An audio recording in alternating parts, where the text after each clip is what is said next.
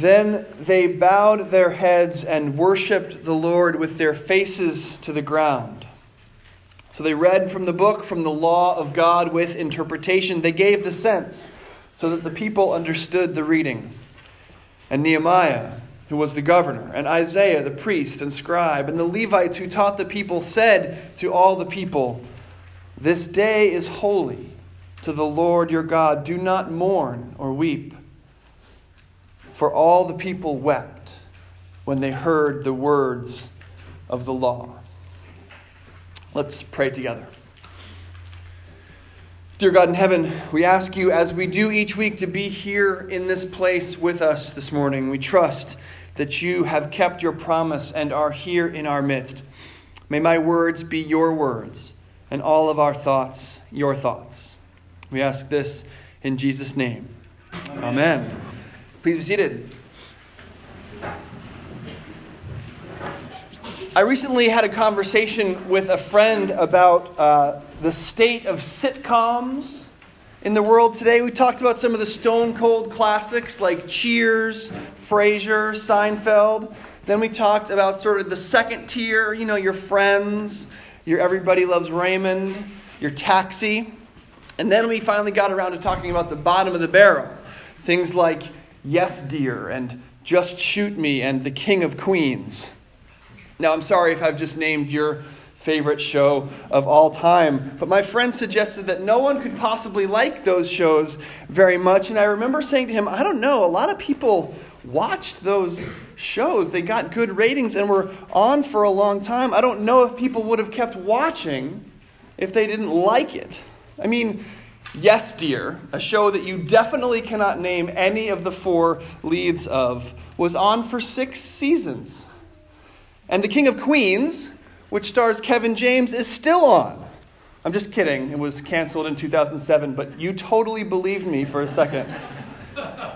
It's actually Grey's Anatomy that is inexplicably still on the air. Grey's Anatomy proves my friend's point, right? People watch things and keep watching things that are no good and that they don't even like. We do things that aren't good for us all the time. That's what we do. We spend hours on social media every day, even though survey after survey shows that people admit that using it makes them feel worse. I know that General Tso's chicken Panda Express, Oreos, and Nutella are terrible for me, and yet we're running low on Nutella again. we humans seem to want things that we know will harm us. Nutella, Facebook, Kevin James. That's exactly what's going on in our reading from Nehemiah this morning. You can picture the scene. It's a big church service. The people of Israel have gathered together and they ask Ezra, their priest, to bring the book of the law and read it to them. Remember this, because this is sort of the key point to my sermon this morning. They ask for Ezra to bring the law to them. They're asking for it, literally. Nehemiah chapter 8. All the people of Israel gathered together in the square before the water gate. They told the scribe Ezra to bring the book of the law of Moses, which the Lord had given to Israel. So Ezra brings the book of the law to the gathered people and reads it to them all morning long, right? We just read from early morning to midday. Now, these are super religious people, aren't they? They are so invested in hearing from their God that they have church from early in the morning until midday. And it sounds like a good church, too, because they have people there who help the congregation understand what's being read to them. But then something fascinating happens. After this morning long church service spent reading the book of the law and worshiping the Lord, Nehemiah, Ezra, and the Levites realize something. All the people have broken down in tears. Nehemiah says that all the people wept when they heard the words of the law. So, what has happened here? Well, it makes perfect sense. This is the way things go, this is the normal order of things. The people ask for the law, then the people hear and understand the law, and then the people are broken by the law. And this is how it works, right? In each one of our lives, just imagine it. We think we want the rules, but as soon as we get and understand the rules, we are broken by the rules. This morning, I want to look briefly at sort of those three steps before announcing the good news about the way to break that cycle. First, we ask for the law. And this might sound counterintuitive, but we all do this all the time. You would think we'd want to be free, right? No rules, no restrictions. That's what you would think we want, like Outback Steakhouse, or no rules, just right. That does sound on the surface pretty great in theory, but when you get right down to it, no rules means no way to tell how well we're doing. Don't we all make fun of those colleges that don't have grades? Right? We, we went to a school that had grades because we wanted to know just how well we are doing. And make no mistake, we are in love with ranking ourselves in this way. By seeing where we fit on the scale, we're addicted to it. We always have our eyes out, evaluating where we stand. Who's better? Who's worse? Where do I fit amongst the people I know? Who is above me? Who below? Or maybe we don't even need other people at all. Where do I stand in comparison to the person I want to be? We do this when we step on the scale every day. Where do I stand compared to the ideal me? I may not be as skinny as Rick down the street, but I'm sure not as big as Stan.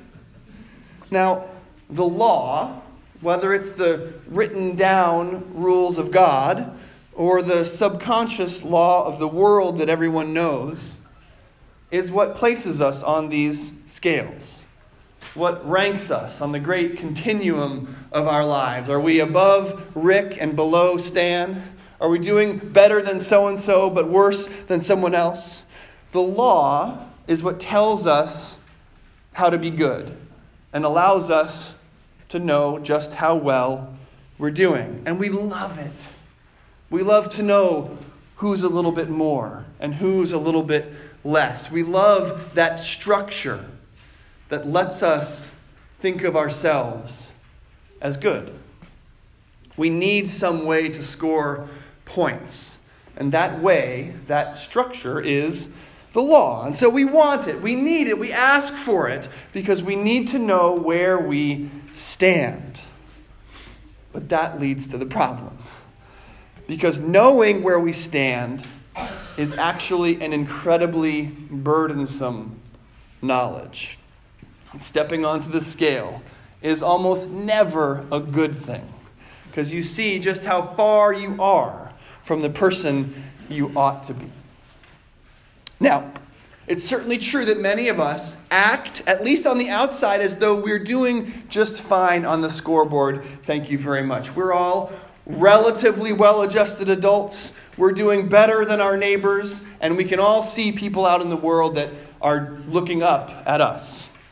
And of course, this involves a little mental gymnastics that we do subconsciously in order to convince ourselves that we're okay. We willfully, though subconsciously, misunderstand the law. And that's why what happens to the Israelites in our reading feels a little foreign to us. That they have the law read to them and break down into tears. We don't do that. We're not so public about our misery because we have subconsciously misunderstood what the law actually requires. We turn something like be a good father into don't overtly neglect your family and be a relatively good provider. We turn laws of culture like be beautiful into always have at least two or three people around who are less attractive than you. And by these measures, we can, for a time, convince ourselves that we're doing okay. Except for the fact that we're not doing okay. I mean, who is doing okay? Maybe most of us would raise our hands, but come on. Prescriptions for antidepressants are going through the roof because we're doing okay. Elective plastic surgery is a $20 billion per year industry because we're doing okay. We're working ourselves to death and eating ourselves to death because we're doing okay. We're Tindering and grindering each other and swiping left all night because we're doing okay. We're sacrificing our unborn children on the altar of so called freedom because we're doing okay. We're not doing okay. And maybe none of these issues are your issue. And yet, here you find yourself in an elementary school gym with rollaway basketball hoops and a trailer outside. You're not here because you're doing okay. You're here because you know, deep down, like an itch that you can't scratch, that we're not doing okay. And so, more than we'd like to admit, we find ourselves just like those Israelites in the square outside the Watergate, broken down, and weeping. The law has done its work. It is doing its work and will continue to do its work. And even if you've never had the Bible read out loud to you before this morning, you have looked at your life and you've seen it even if you've never shared it with anyone, you're not doing okay. I can tell you why. You look at your life, the life that you don't tell anyone about, and you see that if there is a holy God out there, there's no possible way that that holy God would want anything to do with a sinner like you. It's a terrible thought, a killer of a thought that a holy God would want nothing to do with someone like me. But that's the law's purpose. That's why we read it to break us down. And when we hear the true standard, when we have the law properly interpreted for us, like those Israelites at the Watergate, it destroys us. We are exactly like the congregation spread out before Nehemiah, broken down, weeping, destroyed. Well, this is the first truth about the law, the first truth about true religion that the law, the rules, the requirements, properly understood, will kill you. They will reduce you to tears and ruin your life. But that's not the end of the story. If the law kills, what brings life? If the law destroys, what resurrects? Well, let's see what Ezra and Nehemiah say to the people of Israel lying on their faces, covered in tears, crushed by the weight of the law. Here's what they say Go your way, eat the fat, drink sweet wine, and send portions of them to those for whom nothing is prepared, for this day is holy to our Lord. Do not be grieved, for the joy of the Lord is your strength. They, they look out at this congregation, broken and in tears, and they say, Go have a party. Because God will be your strength even in this time when you feel so weak, so broken. Now, wait a minute you might say, how can this God, whose given law is so oppressive, whose holiness is so overwhelming that it breaks his people down to tears and destroys our lives every day, how can this God also be our strength? How can this God also be our protector, our refuge? In other words, how can the oncoming army also be our rescuer? How can the judge also be our defense attorney? Thankfully for us, the lawmaker and lawgiver is not our God's only face. Our God is also God the Son our Savior, Jesus Christ, our rescuer, and He appears on the scene at just the right time. In Romans, we read that, that at just the right time, while we were ungodly, while we were still sinners, while we were being crushed, Christ came for us. While we were like the Israelites, oppressed by the law, broken down on our faces under the weight of our own failures, covered in tears, right then, Christ comes. Listen to Jesus' words in our reading from Luke this morning. This incredible time when he comes into public ministry in his hometown. The scroll of Isaiah is handed to him, and he reads the Spirit of the Lord is upon me, for he has anointed me to bring good news to the poor. He has sent me to proclaim release to the captives and recovery of sight to the blind, to let the oppressed go free, to proclaim the year of the Lord's favor. And he rolls up the scroll and he sits down and everyone is riveted on him. And then he says to the people, Today, this scripture has been fulfilled in your hearing. The good news about Jesus Christ, the gospel that we preach, the announcement that prompts us to go eat and drink and have a party is that though the law comes to destroy us, it is also the mechanism by which we recognize our desperation and call out for our Savior.